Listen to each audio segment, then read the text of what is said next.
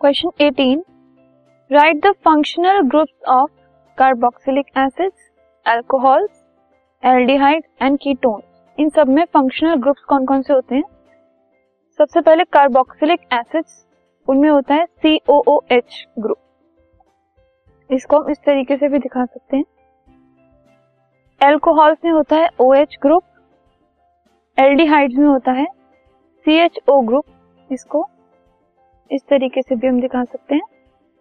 और कीटोन्स में होता है सीओ ग्रुप तो ये सारे फंक्शनल ग्रुप्स प्रेजेंट होते हैं in these four series this podcast is brought you by Hubhopper शिक्षा अभियान अगर आपको ये पॉडकास्ट पसंद आया तो प्लीज़ लाइक शेयर और सब्सक्राइब करें। और वीडियो क्लासेस के लिए शिक्षा अभियान के यूट्यूब चैनल पर जाएँ।